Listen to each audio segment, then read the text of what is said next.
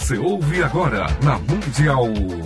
César Romão e você. César Romão e você. Um programa alegre, descontraído interativo. César Romão e você na Mundial.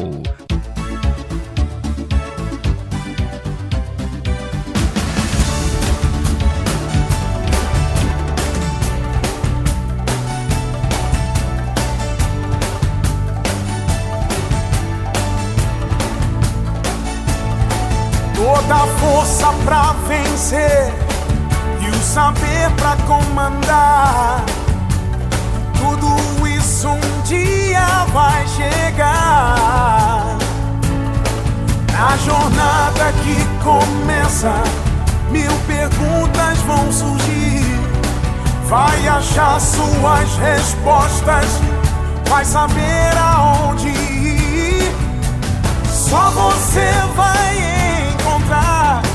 liberdade pra viver.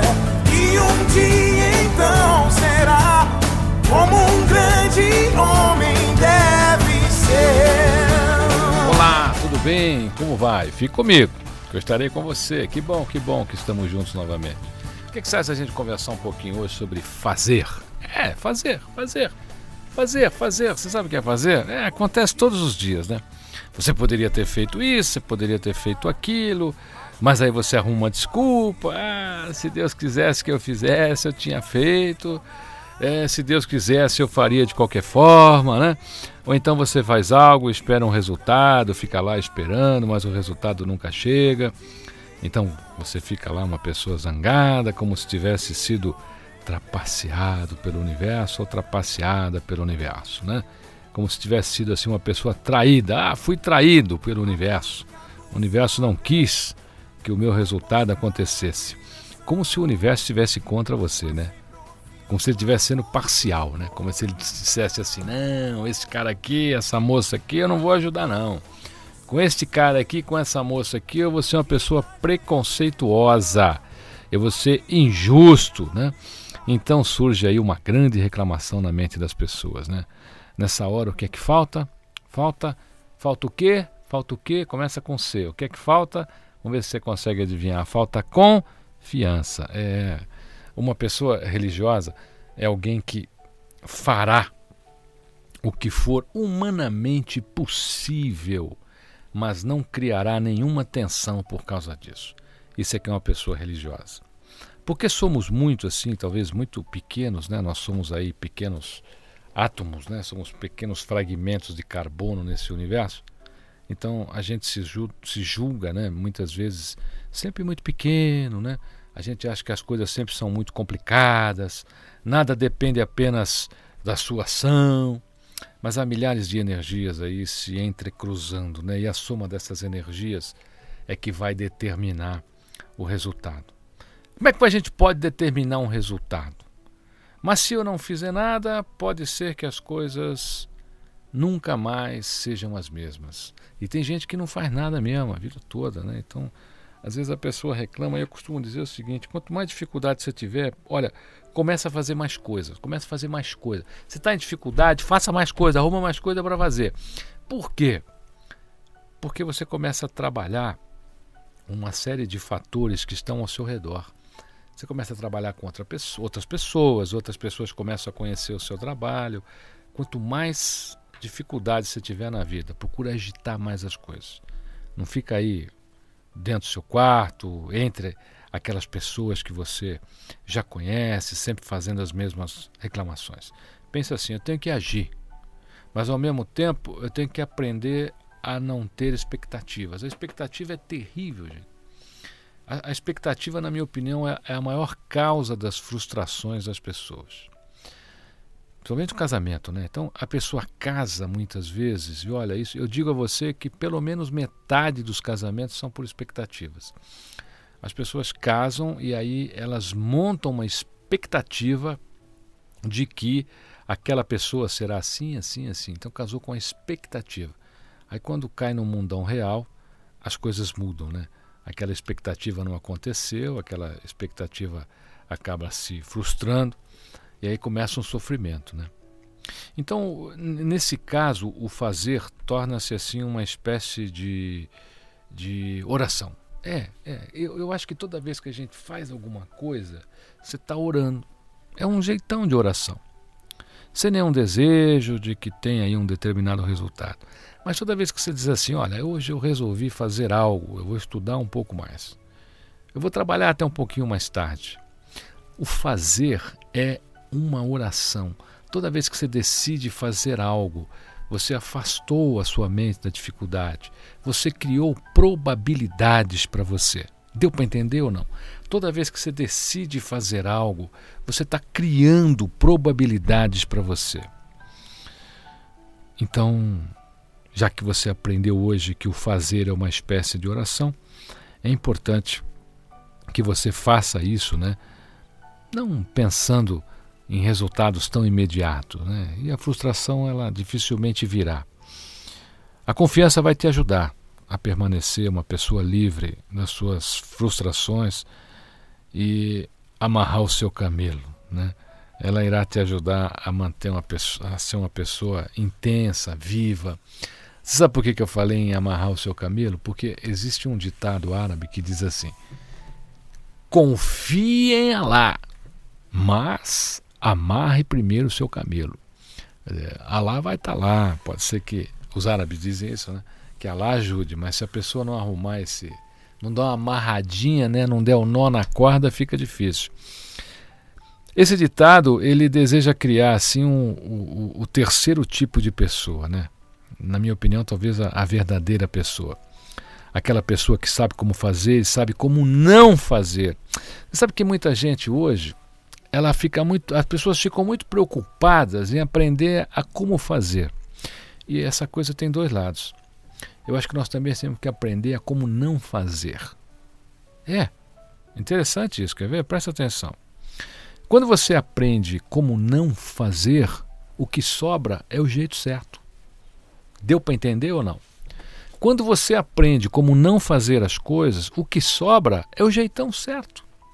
Então você descobre, por exemplo, lá na sua cara metade, que você não deve, sei lá, convidá-la ao cinema, que ela não gosta, que você não deve. Aí você faz uma relação, o que sobrar pode fazer que vai funcionar, sem problema nenhum. Né?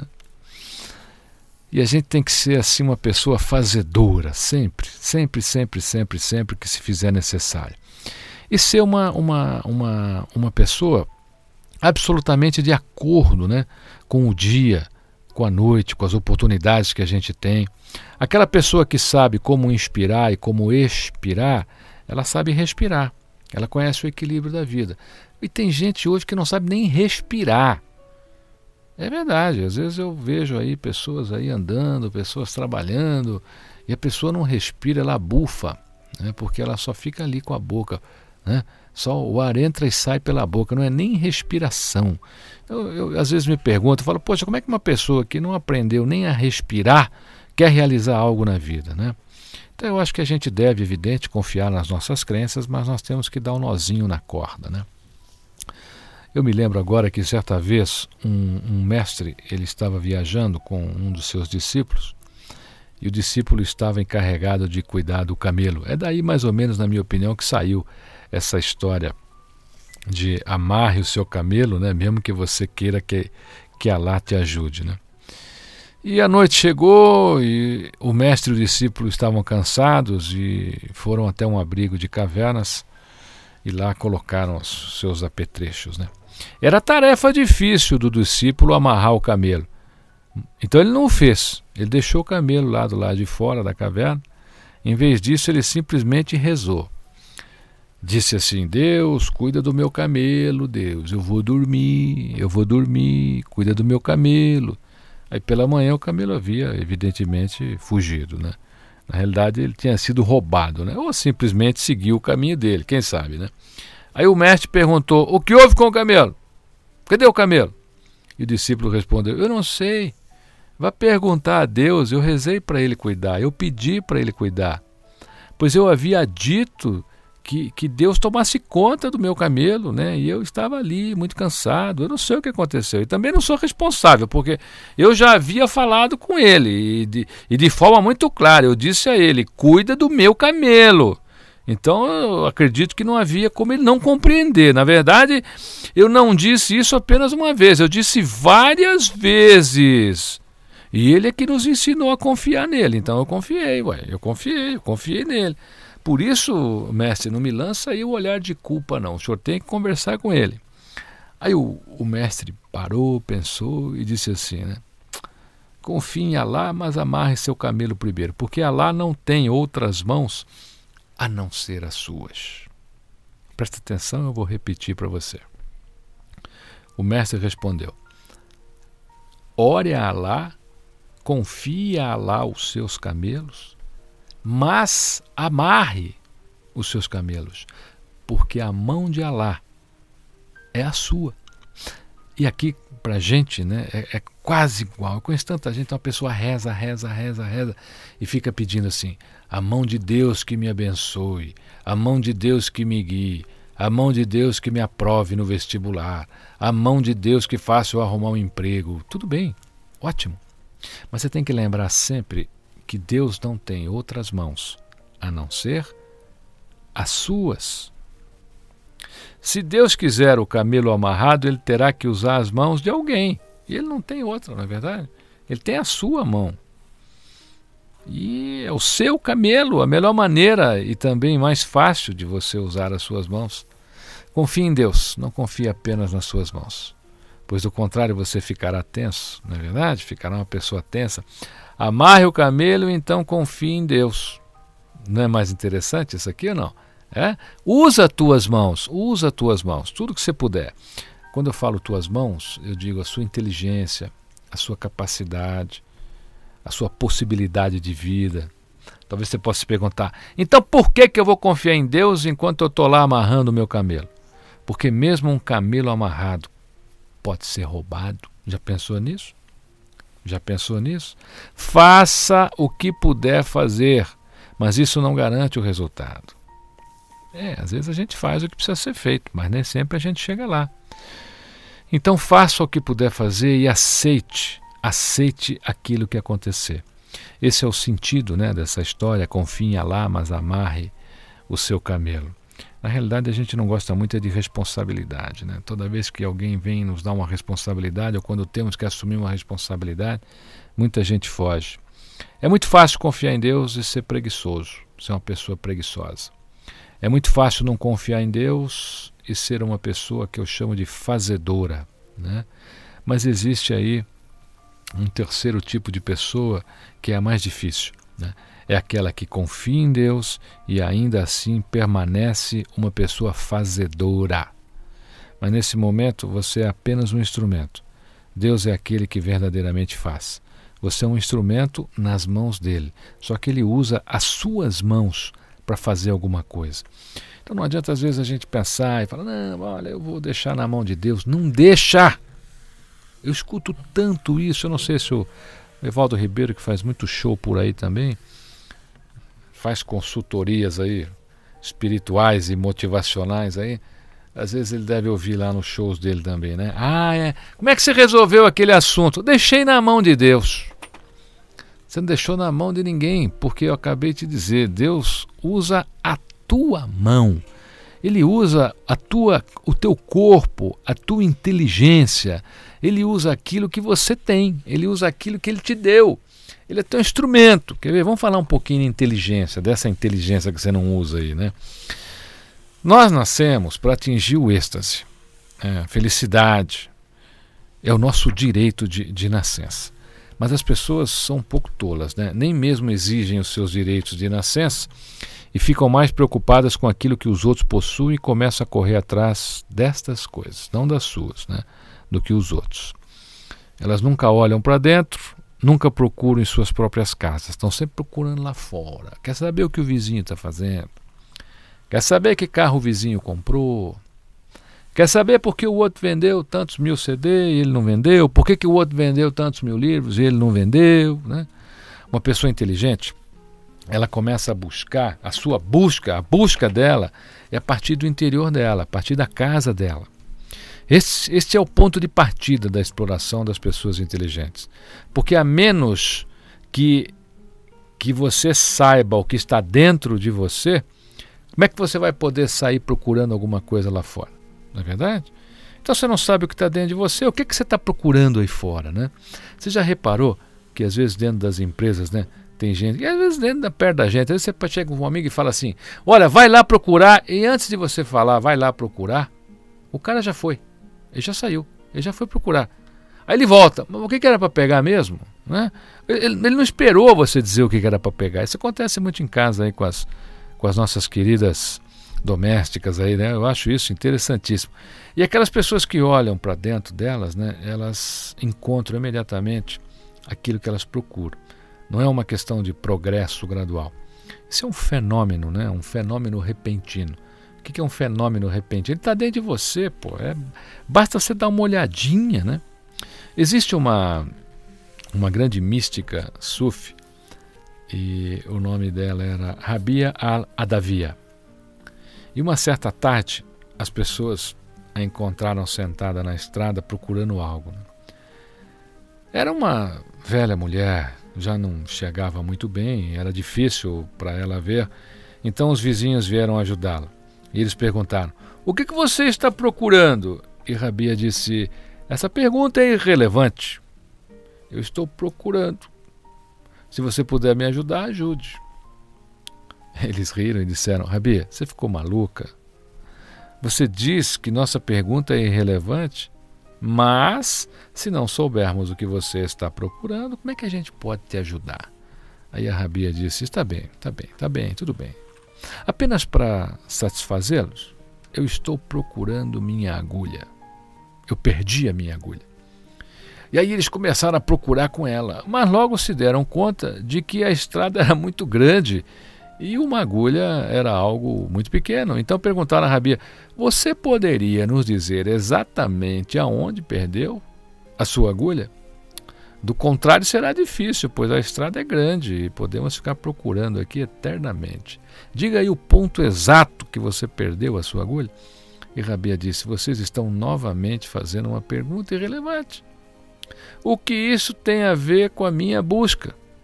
Eles pararam, falaram, pô, a gente está no escuro dentro da sua própria casa, né? E o sol já estava se pondo e ainda havia claridade na estrada.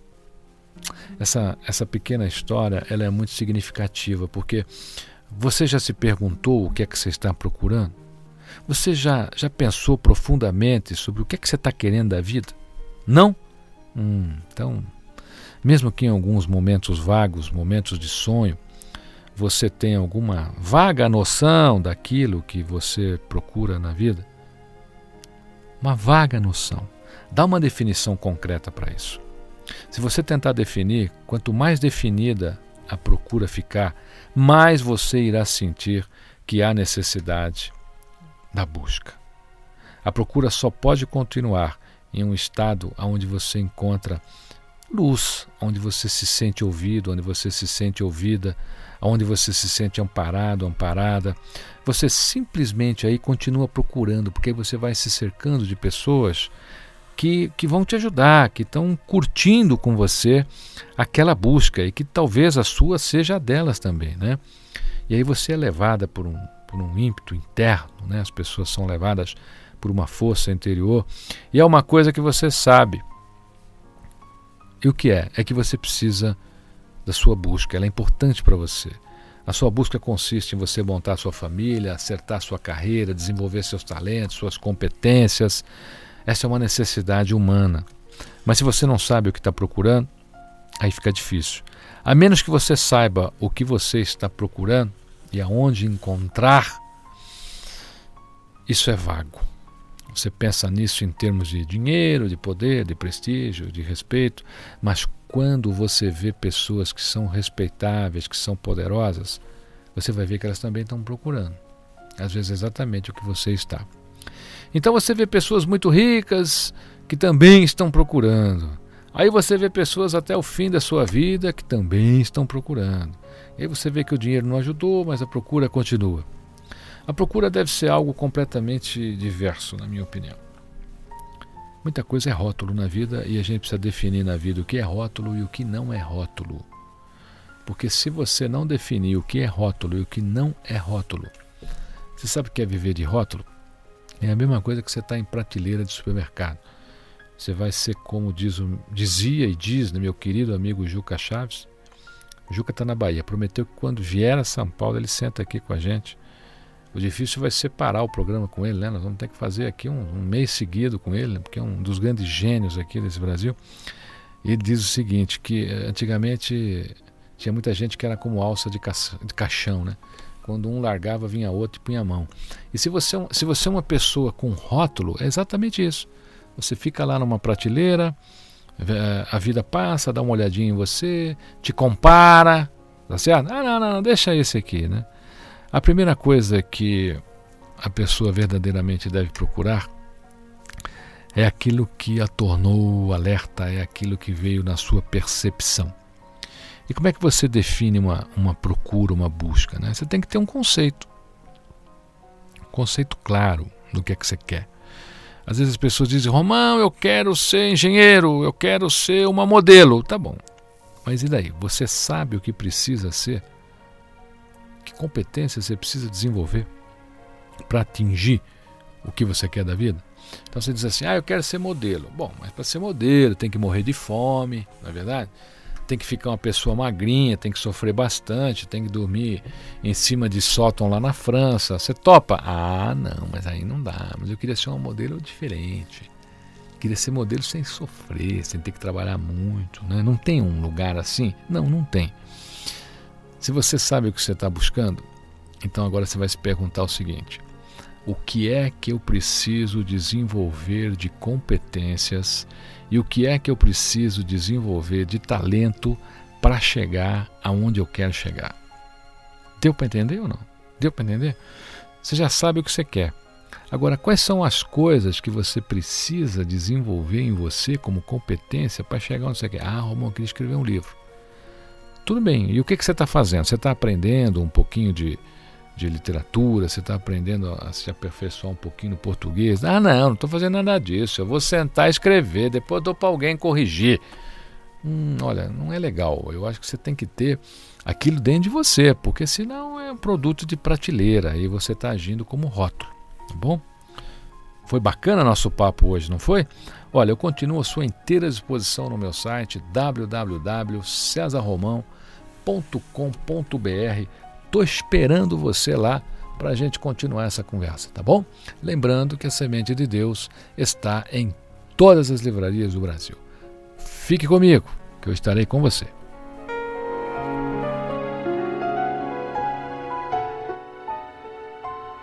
Faça uma lista de grandes amigos. Quem você mais via há 10 anos atrás? Quantos você ainda vê todo dia? Quantos você já não encontra mais? Faça uma lista dos sonhos que tinha. Quantos você já deixou de sonhar? Quantos amores jurados para sempre? Quantos você conseguiu preservar?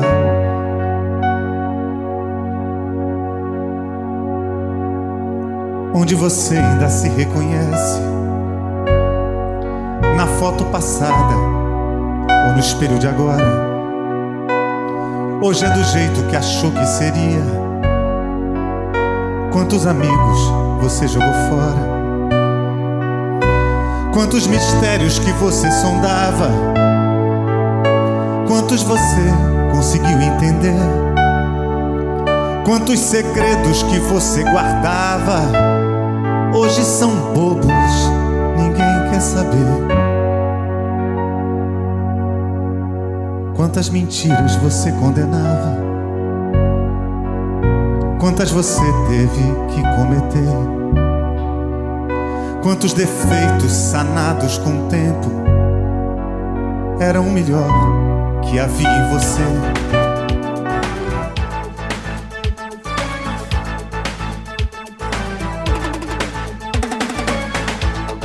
Você ouviu na Mundial. Programa César Romão e você.